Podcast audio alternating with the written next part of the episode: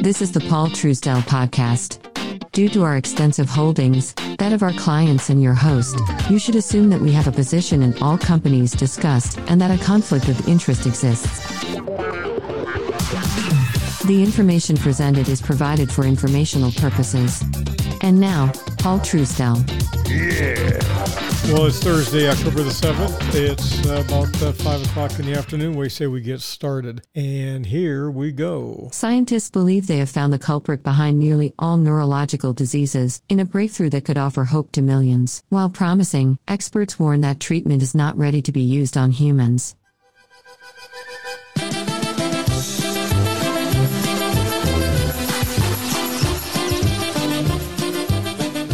So, what I'm going to do is I'm going to make this as simple as possible. In the brain, you have all these little connectors, and at the end of your neurons, you have uh, fat. And I'm not going to get into all the intricate details, but scientists believe they may have found the culprit behind nearly all of these neurological diseases like dementia, Alzheimer's, etc. Now, that's a really bold statement, and it is something that, if it turns out to be true, this is something that affects millions and millions of people. Now, what I want you to think of right off the bat is that it is interesting to me that you have this COVID virus, which is not really a virus, but I'm not going to get into all the details on a thing. But here's the thing we have a rush to get a vaccine, and you have to get a second vaccine, and you have to get a third vaccine, and now you have a fourth. The efficacy, the efficiency of the thing is wearing down. You have people who are saying, look, if you had COVID, which I did, and as a result, you have natural immunities, you literally have people saying, doesn't make any difference, doesn't make any difference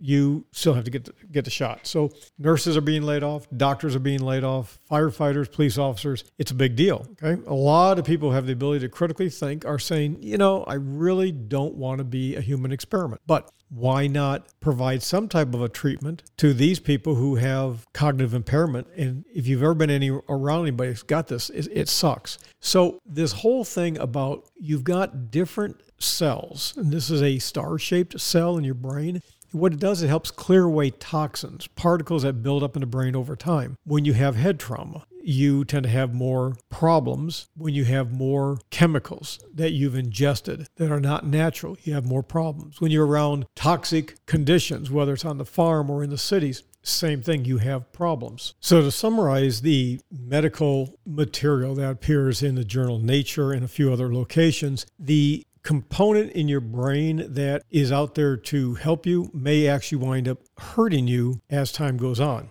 This is the very same thing I've talked about when you have spike proteins and you have the vaccinations that are going on. But there is something that continues to be one of those items that seems to have complete, total logic and common sense, in my opinion, and that is fasting. So, intermittent fasting can take several different methodologies. One of the ways in which you can do fasting is you do not eat for 24 hours. Uh, you, may not want to eat, for example, more than uh, eight hours after getting up in the morning. Some people you want to uh, eat and, and you don't eat after five o'clock. There's different ways in which you can do fasting. Uh, let me tell you what I do. I will have a meal around 12 noon. I'll have a light meal sometime around three to four. It's more of a snack, and then I don't eat again. So, in essence, what I'm doing is I'm going 21 hours in between uh, dieting or eating, shall I say, and then I never eat more than I can hold in the palm of my hand. And that has worked well for me. I also eat very lean meats, red meat, chicken, fish, and then I use my vegetables and I'll have a salad.